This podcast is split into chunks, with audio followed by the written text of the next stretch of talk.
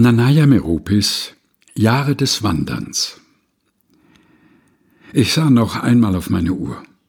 Noch 30 Sekunden ab jetzt, rief ich. Schon kam der Ball wieder zu mir.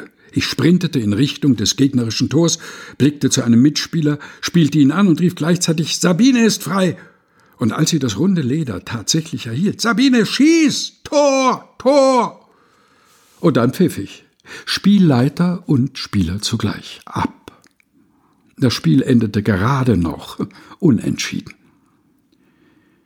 Wie bei fast allen unserer ausgedehnten Ausflüge fanden solche Kurzfußballspiele in den Wanderpausen auf oft unebenen, manchmal auch steil abfallenden Wiesen in Waldesnähe statt. Und während die Erwachsenen sich tatsächlich ausruhten und ihre Brote verzehrten, spielten wir Mädchen und Jungen Fußball. Oft hatten wir nur Zweiermannschaften, manchmal auch größere. Als Torbegrenzung dienten uns Rucksäcke oder Kleidungsstücke.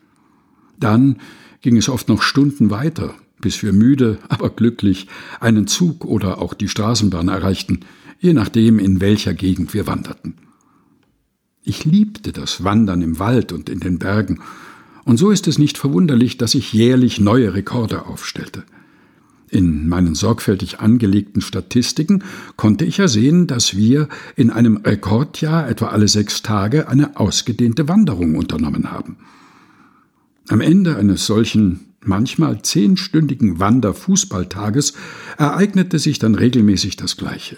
Müde, oft auch in letzter Sekunde, sprinteten wir hin zu Bahn, Bus oder Straßenbahn und kämpften dort um bequeme Sitzplätze.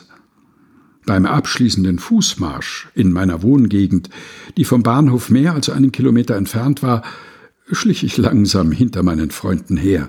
Mein Muskelkater war dann so heftig, dass er das Gehen fast unmöglich machte. Tapfer nahm ich aber die Schmerzen immer wieder auf mich, um einige Tage später wieder unterwegs zu sein mit meinem Lederball in den Wiesen, Feldern und Wäldern meiner Heimat, stets auf der Jagd nach neuen Rekorden. Nanaya Meropis Jahre des Wanderns. Gelesen von Helga Heinold. Aus Lebenslichtspuren, einem Buch mit einem Geheimnis. Egelsdorfer Verlag, Leipzig.